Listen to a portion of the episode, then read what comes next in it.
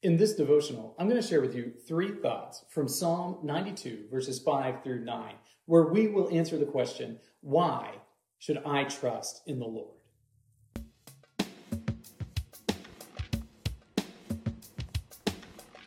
Psalm 92, 5 through 9 says, How great are your works, O Lord! Your thoughts are very deep. The stupid man cannot know, the fool cannot understand this, that though the wicked sprout like grass, and all evildoers flourish. They are doomed to destruction forever. But you, O Lord, are on high forever. For behold your enemies, O Lord. For behold your enemies shall perish. All evildoers shall be scattered.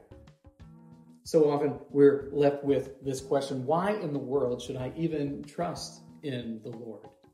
Some people don't even get to that point. They're asking whether or not the Lord even exists. But why should you trust in the Lord at all?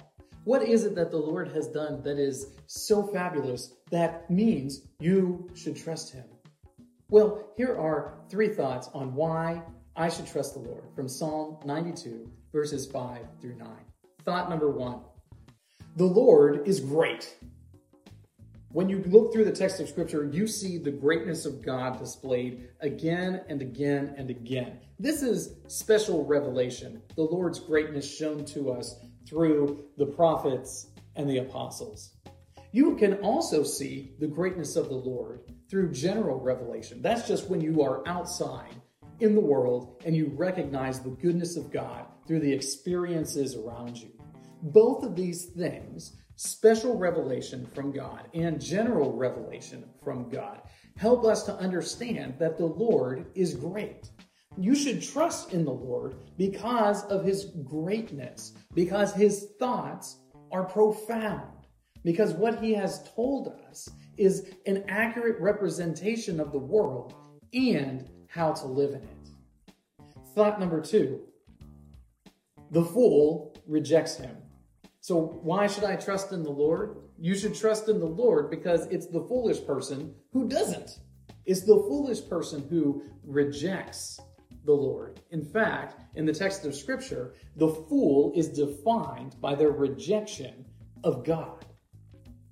Now, you can look at, and the psalm even references this, you can look at the foolish person, the one who rejects God, and you might see that in the moment, they might have some success.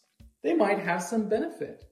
There might be some good results financially or in their family or in their status. They might have some good experiences, even though they have rejected God.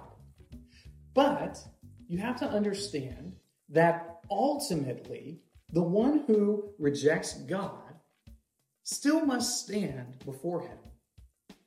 Ultimately, the one who rejects God still faces judgment. And it is only the fool who rejects the Lord when the Lord is the ultimate judge over all creation.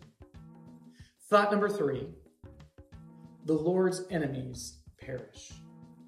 Why should I trust in the Lord? should trust in the Lord because he is ultimately the victor. And if you don't put your trust in him, then you are his enemy. And his enemies ultimately are defeated. You can see examples of this throughout the text of Scripture. You can see examples of this throughout human history on a grander scale. And as you look and you recognize that it is the enemies of the Lord who ultimately are defeated by him, then you start to see that you should trust in the Lord because he is the great victor in this grand narrative that we're experiencing. I should trust in the Lord because he's great, because those who reject him are fools, and because he has ultimate victory over all of creation. These three thoughts come to you from the assigned reading Psalms 90 through 92. If you'd like to read through the Bible with me, you can do so by joining the Facebook group Through the Bible, where we are reading the text of Scripture together.